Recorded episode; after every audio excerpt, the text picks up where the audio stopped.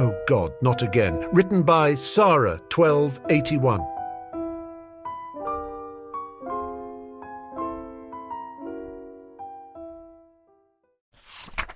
Chapter twenty-eight. Can we please sit down now, Harry? Hermione asked after Harry had dragged her, Ron and Neville after him while he systematically searched the entire train twice. If you haven't found whoever you're looking for by now, you're not going to find them, and look! Ginny and Luna are in the next compartment. Let's go in there. But, but I haven't found Professor Lupin yet, Harry protested. Hermione's eye twitched. You mean to say we've spent the last twenty minutes traipsing around with all our luggage because you're looking for a teacher? Uh, yes? Harry scratched the back of his head nervously and wondered why Hermione looked like she was two seconds away from beaning him with her trunk. Professors don't ride the train with the students, Harry, Ron added, giving him a look that implied that he was convinced Harry had recently, or not so recently, depending on how you looked at it, suffered a severe head injury. This is our third year. Surely by now you've grasped that fact? I know.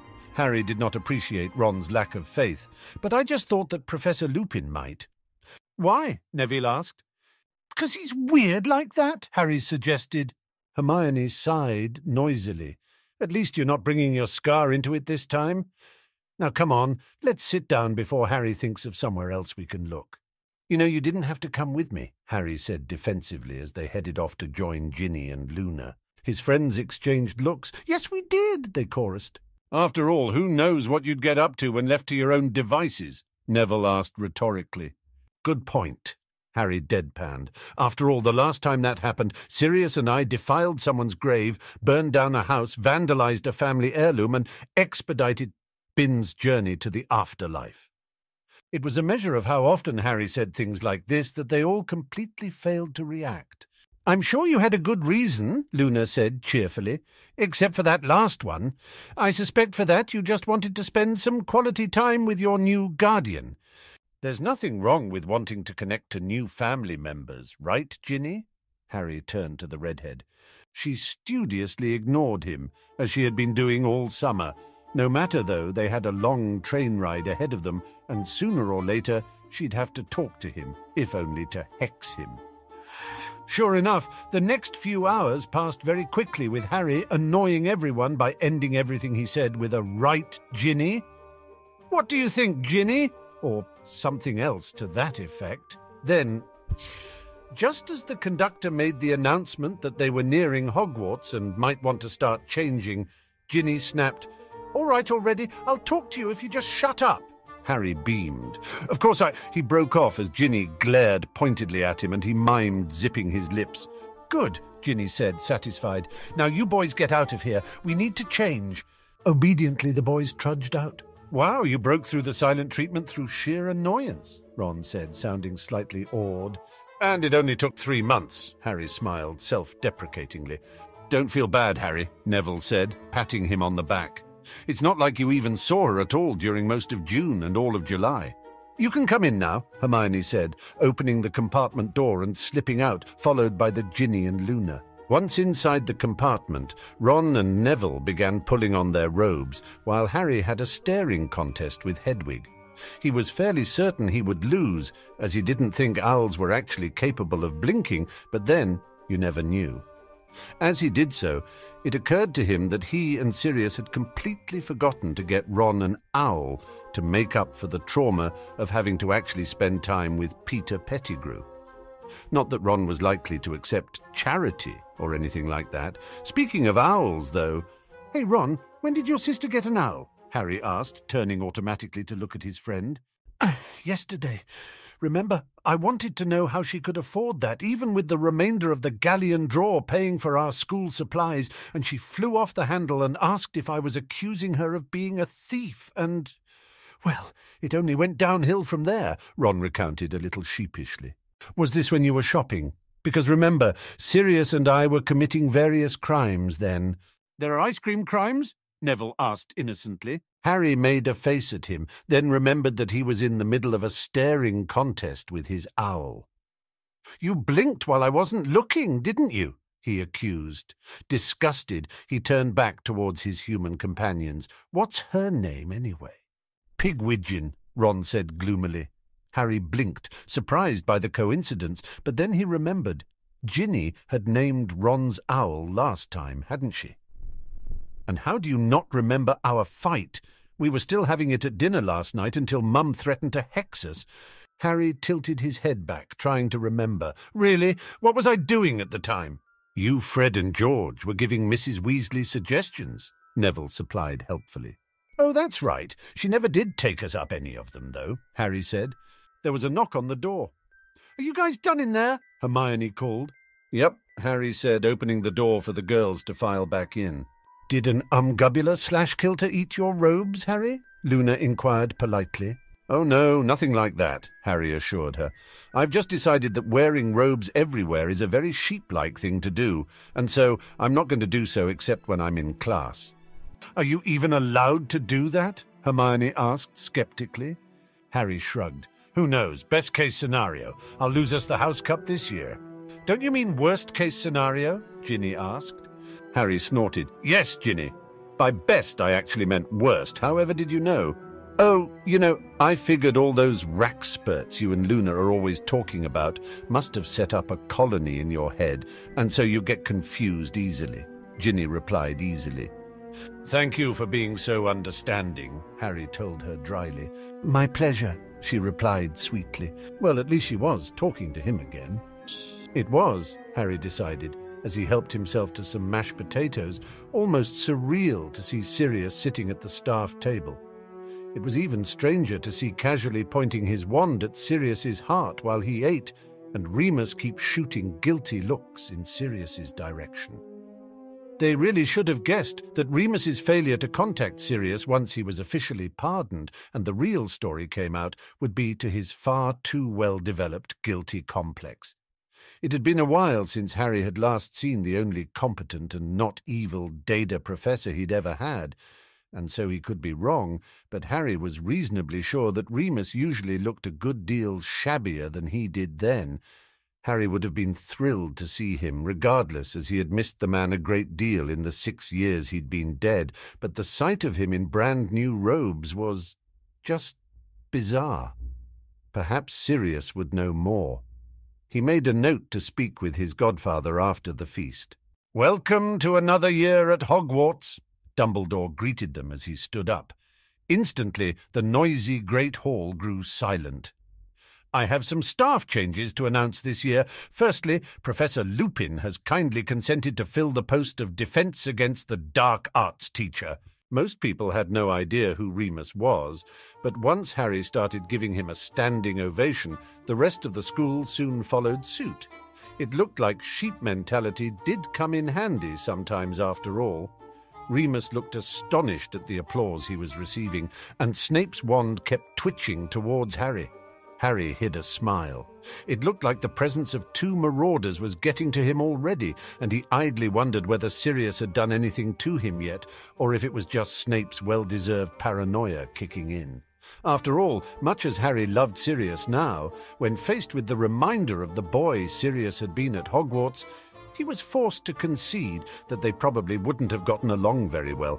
After all, Sirius was violently anti-Slytherin, while Harry rarely sought to provoke anyone, as hostility found him often enough, and Harry could never, not even as a first-year, imagine being so irresponsible as to try to feed a classmate to a werewolf for the high crime of being annoying. Once the applause had died down, Dumbledore continued, "As to our second new appointment, well, I'm sorry to tell you that Professor Kettleburn, our Care of Magical Creatures teacher, retired at the end of last year in order to enjoy more time with his remaining limbs. However, I'm delighted to say that his place will be filled by none other than Rubeus Hagrid, who has agreed to take on this teaching job in addition to his gamekeeping duties." Harry shot his friends a smug look. After all, they hadn't entirely believed him when he revealed Hagrid's new job to them the day before, before joining in with the rather tumultuous applause Hagrid was getting, even without him, encouraging his fellow students. "We should have known," Ron said thoughtfully after the applause died down. "Who else would have set us a biting book?" "But you did know," Harry protested. "I told you yesterday." "Like Ginny told you about her owl yesterday?" Neville asked pointedly. "Touché," Harry acknowledged reluctantly. And now for our final staff appointment. I am sad to inform all of you that after his many years of quality teaching, Professor Binns has decided to seek out the afterlife, and so history of magic will now be taught, be none other than the recently pardoned Sirius Black. Dumbledore gestured to Sirius, who, in keeping with his decision to pretend his prison stint had never happened, looked decidedly confused. Sirius's standing ovation was led by Harry, Luna, and the Weasleys, who had gotten to know him quite well during their month together in Egypt, and halfway through it the applause was drowned out by fireworks that exploded and spelled out things like Return of the Marauders and Chaos Galore. Harry actually had nothing to do with it, so it must have been all Sirius's doing. Remus, he noted, was looking nostalgic as he watched the fireworks, so there was progress being made on that front. Even better, George Weasley fainted at the knowledge that one of his heroes had returned to the castle. Or he might have been testing one of his inventions. Who really knew? "Why are you guys following me?" Harry asked Fred and George as he made his way to see Sirius. "Good question, Harry," Fred responded jovially. "Better questions. Why did you not tell us that your godfather was one of the marauders?" George demanded. "I guess it just slipped my mind," Harry replied honestly. "Slipped your mind? Slipped your mind? How could it have slipped your mind?" Fred challenged. "You knew they were our heroes," George added. Harry cocked his head. "Did you guys ever mention that?" he asked curiously. "I don't know," Fred confessed. "Fred?" "I'm not sure, George," George replied. "But he should have known anyway." "Absolutely," Fred agreed. "Well, you know now," Harry pointed out. "My father was Prongs, Professor Lupin is Moony, Sirius is Padfoot, and if you mention Wormtail in front of Sirius, he will probably hex you." "Professor Lupin?" Fred asked incredulously. "I guess he must not be as straight-laced as I thought." "Oh, no, he is," Harry assured him. "But he's still awesome. He just needs a little encouragement is all." "Why shouldn't we talk about Wormtail?" George asked. "Who is he?" "Peter Pettigrew," Harry said shortly, so needless to say that's kind of a sore subject right now. The twins nodded solemnly as they reached the kitchen. "Why are you meeting him here?" George asked. "Are you meeting him in here?" Fred wanted to know. "Or are you just still hungry? Sirius and I like the kitchens. Why not meet here?" Harry asked, tickling the painting of the pears. As the portrait swung open, Harry heard someone who sounded suspiciously like Nymphadora Tonks complaining, "Oh, come on, Sirius, do I have to spell it out for you?" "You could do that," Sirius said cheerfully, "or you could just tell me what you're talking about." "Why am I even here?" Remus wondered. "Because you love me, and this is the first chance we've had to catch up seeing as how you've been avoiding me," Sirius reminded him. "I have not been avoiding you, I just... Uh, hello there!" Remus greeted Harry and the twins. "May I help you?" "Can we have your autograph?" George asked. "And yours too, Sirius," Fred added. "All right." Remus looked a little surprised, but signed the parchment he was given. "Why do you want my autograph now?" Sirius asked. "I spent August with you guys, but we didn't know you were Padfoot then," George explained. "Should I be insulted that they didn't recognize me?" Sirius asked Harry, signing his name with a flourish. "Nah, just blame the Wrackspurts," he advised. "Ah, yes, how could I forget about the dreaded Wrackspurts?" Sirius grinned. "It's why they're so insidious," Harry explained. "So, Tonks, what brings you here? Are you even allowed to be here?" Tonks shrugged. "Don't know, don't care. And don't start preaching about how I should, because God knows students aren't allowed in the kitchens anyway." Harry sighed. "Fine, fine, but what are you doing here?" "I'm waiting for Sirius to acknowledge my existence," Tonks explained. "What do you think I've been doing?" Sirius asked. "I think arguing with you about whether or not I know what you're talking about is acknowledging your existence just fine." "That's not what I'm talking about, and you know it," Tonks complained. It occurred to Harry suddenly what she was most likely talking about. "Sirius, you're the head of the Black family," he informed his godfather. Uh, I know," came the confused reply. "What does that have to do with what we're talking about?" "Did you ever get around to kicking Bellatrix out and reinstating Andromeda and Tonks?" Harry asked. Sirius paused. "That did not occur to me, no. Now that you mention it, though, I will absolutely disinherit Bellatrix first thing tomorrow morning." "And?" Tonks prompted. Sirius looked blank for a second. "And Then I don't have to worry about the likes of her tainting my admittedly dark family reputation? What about me? Tonks asked. Oh, don't worry, I'll reinstate you and your mother too, Sirius said dismissively. Thank you, Tonks said, looking anything but grateful. Clearly concerned for his fellow marauder's safety, Remus quickly jumped to his feet. Now that that's settled, I'll escort you out. Tonks smiled at him. I'd like that, she said brightly, pleased at having achieved what she'd set out to do. We're going to head back to the common room too, Fred announced. Oh, don't stay down here too long. We talked to the house elves into sending up food for our back-to-school party, George told him. All right, I'll be there soon, Harry promised them. Once he and Sirius were the only humans left in the kitchen, Harry said, we should make Remus and Tonks spend more time together. They're a really cute couple. I cannot believe the word cute just came out of your mouth, Sirius said, horrified. And why would I want to set Remus up to get... He shuddered dramatically. Married? Because at least Tonks isn't boring, Harry suggested. Besides, I miss my godson. Surely you can understand that. I suppose, Sirius agreed reluctantly. Why wasn't Remus on the train this year? Harry asked. I looked for him, but I didn't see him. Harry, Sirius said in his best responsible adult voice, I'm not sure if you've realized this during the eight years you've attended Hogwarts, but the teachers don't actually ride the train with the students. In fact, the only adults on it are the snack cart lady and the conductor. I know that, Harry rolled his eyes, although, in retrospect, it is horribly irresponsible to allow the entire Hogwarts population to travel together unsupervised for several hours while able to use magic. Seriously, people could get seriously injured. I've seen people get seriously injured. Hell, I've both been the injurer and the injury in that situation. Oh, and the reason I was asking was because last time Remus was in our compartment with us on the ride to school and saved us from a couple of over-eager Dementors. Sirius thought about that for a moment. Hmm, well, last time I was a fugitive, everyone thought was after you, and there were crazed Dementors on the loose. This year nothing really happened. I'm kind of surprised about that. I guess I expected Pettigrew to escape custody, or else, well... Harry trailed off, embarrassed. Sirius laughed at that. What, you expected another prisoner to escape from Azkaban? Maybe. Do you have any idea how difficult it was for me to do it? Besides, I only managed it because I wasn't crazy. At this, Harry coughed pointedly, so Sirius quickly amended. Well, not overly so at any rate. I was sort of sane, and I was an unregistered animagus.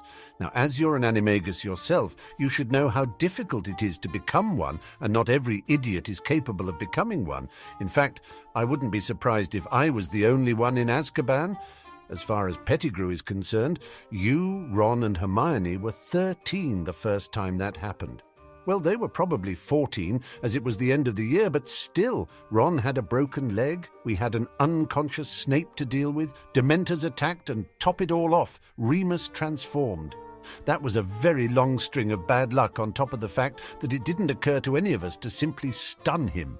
Wormtail really is rather incompetent, and as we got some competent people involved this time, there was no way he was going to be able to escape.